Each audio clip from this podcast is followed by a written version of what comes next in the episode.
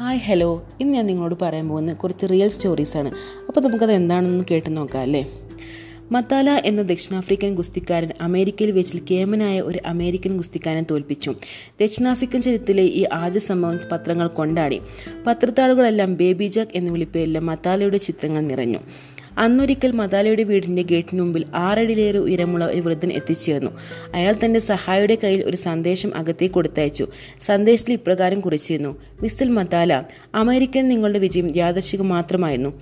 നിങ്ങളല്ല യഥാർത്ഥ ചാമ്പ്യൻ. ആ പദവി നിങ്ങൾ ആഗ്രഹിക്കുന്നുവെങ്കിൽ പുറത്തു വന്ന് എന്നെയും പോയി തോൽപ്പിക്കണം പ്രശസ്തിയുടെ നെറുകിൽ അഹങ്കാരത്തിൽ വിലസിയിരുന്ന മതാല ഈ കുറിപ്പ് കോപാനാക്കി അടക്കാനാവ ദേശത്തോടെ അയാൾ ഗേറ്റിലേക്ക് പാഞ്ഞു.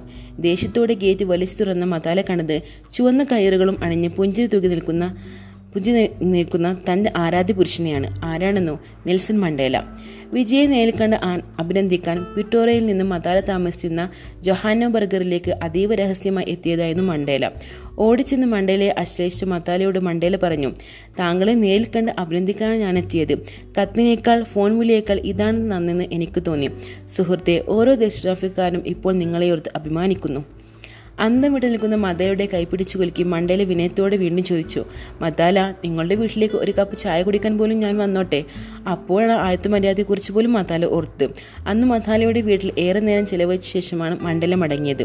പിന്നീട് മതാല പലപ്പോഴും പറഞ്ഞു എന്റെ പോരാട്ടം മണ്ഡല കാണുന്നു എന്ന കാര്യം മാത്രം ഓർത്തൽ മതി. ഏത് പ്രതിസന്ധികളെയും തകർത്ത് വിജയത്തിലേക്ക് കുതിക്കാൻ എനിക്ക് കരുത്ത് കിട്ടും. ഇനി മറ്റൊരു സംഭവമാണ് വേ ഇനി ഞാൻ പറയാൻ പോകുന്നത്. മാർക്ക് ഫിഷ് എന്ന ഫുട്ബോൾ കളിക്കാരനും മണ്ടയിലേക്ക് ഒരു ആത്മബന്ധമാണ് ഉണ്ടായിരുന്നത് ഒരു രാജ്യം തന്നെ ഫുട്ബോൾ മത്സരം നടക്കാനിരിക്കുന്നതിന് തൊട്ടു മുമ്പ് ദക്ഷിണാഫ്രിക്കൻ കളിക്കാരുടെ ഡ്രസ്സിംഗ് റൂമിലേക്ക് മണ്ടല കയറി ചെന്നു. മാർക്കിന്റെ അതേ നമ്പറുള്ള ജേഴ്സിയായിരുന്നു മണ്ഡല ധരിച്ചിരുന്നത്.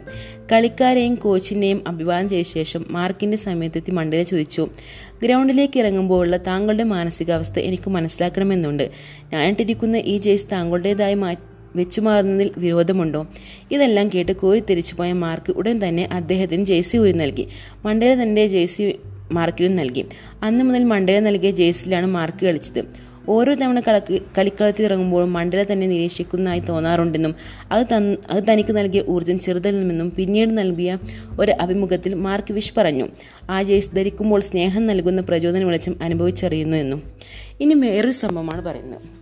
നെൽസൺ മണ്ടയുടെ അഭിപ്രായം മാനിച്ച് ബി പി എന്ന കമ്പനി കിഴക്കൻ മുനമ്പിലെ ജനസാന്ദ്ര കൂടിയ മേഖലയിൽ ഒരു പ്രൈമറി സ്കൂൾ നിർമ്മിക്കുന്ന സമയം.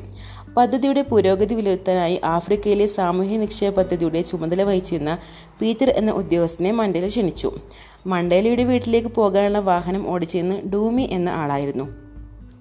പീറ്ററെ മണ്ടേല കാത്തു നിൽക്കുകയായിരുന്നു. കമ്പനിയിലെ മുതിർന്ന ഉദ്യോഗസ്ഥനൊപ്പം അകത്തു കടക്കാതെ ഡ്രൈവർ പതിയെ പുറത്തു കടന്ന് കാറിൽ ചെന്നിരുന്നു. പ്രഭാത ഭക്ഷണത്തിരുന്നപ്പോഴാണ് അക്കാരം മണ്ടിൽ മണ്ടല ശ്രദ്ധിച്ചത്. എവിടെ നിങ്ങൾക്ക് ഒപ്പമുണ്ടായെന്ന ആൾ? മണ്ടല ചോദിച്ചു. ഓ അതെന്റെ ഡ്രൈവറാണ്. പീറ്ററുടെ ഈ മറുപടി കേട്ട് ഒന്നും മിണ്ടാതെ പുറത്തേക്ക് പോയ മണ്ടേല ഡൂമിയെ അകത്തേക്ക് കൂട്ടിക്കൊണ്ടുവന്നു. പീറ്ററും ഡൂമിയും മണ്ടലും ഒരുമിച്ചാണ് അന്ന് പ്രഭാത ഭക്ഷണം കഴിച്ചത്. മണ്ടേലയുടെ മുഖത്ത് നോക്കാൻ ത്രാണിയില്ലാതെയാണ് താൻ ഈ പ്രാതൽ കഴിച്ചതെന്ന് പീറ്റർ പിന്നീട് പറഞ്ഞു. അതെ പദവികളെയല്ല മനുഷ്യനാണ് മണ്ടേല എന്നും ആരാധിച്ചിരുന്നത്. അദ്ദേഹത്തിന്റെ ജീവിതത്തിൽ മനുഷ്യനും മനുഷ്യത്തിനും മാത്രമായിരുന്നു എന്ന സ്ഥാനം. വഹിച്ച പദവിയേക്കാൾ പുലർത്തിയ മനോഭാവം കൊണ്ട് ലോകമെമ്പുമുള്ള മനസ്സിൽ വെളിച്ചമായി നിറഞ്ഞു കത്താൻ ആ കറുത്ത സൂര്യന് കഴിഞ്ഞും അതുകൊണ്ട് തന്നെ. കൊടുക്കാൻ നമുക്കൊരു മനസ്സിൽ നിന്നൊരു ബിഗ് സലൂട്ട് നമ്മുടെ നെൽസൺ മണ്ടേലയ്ക്ക്.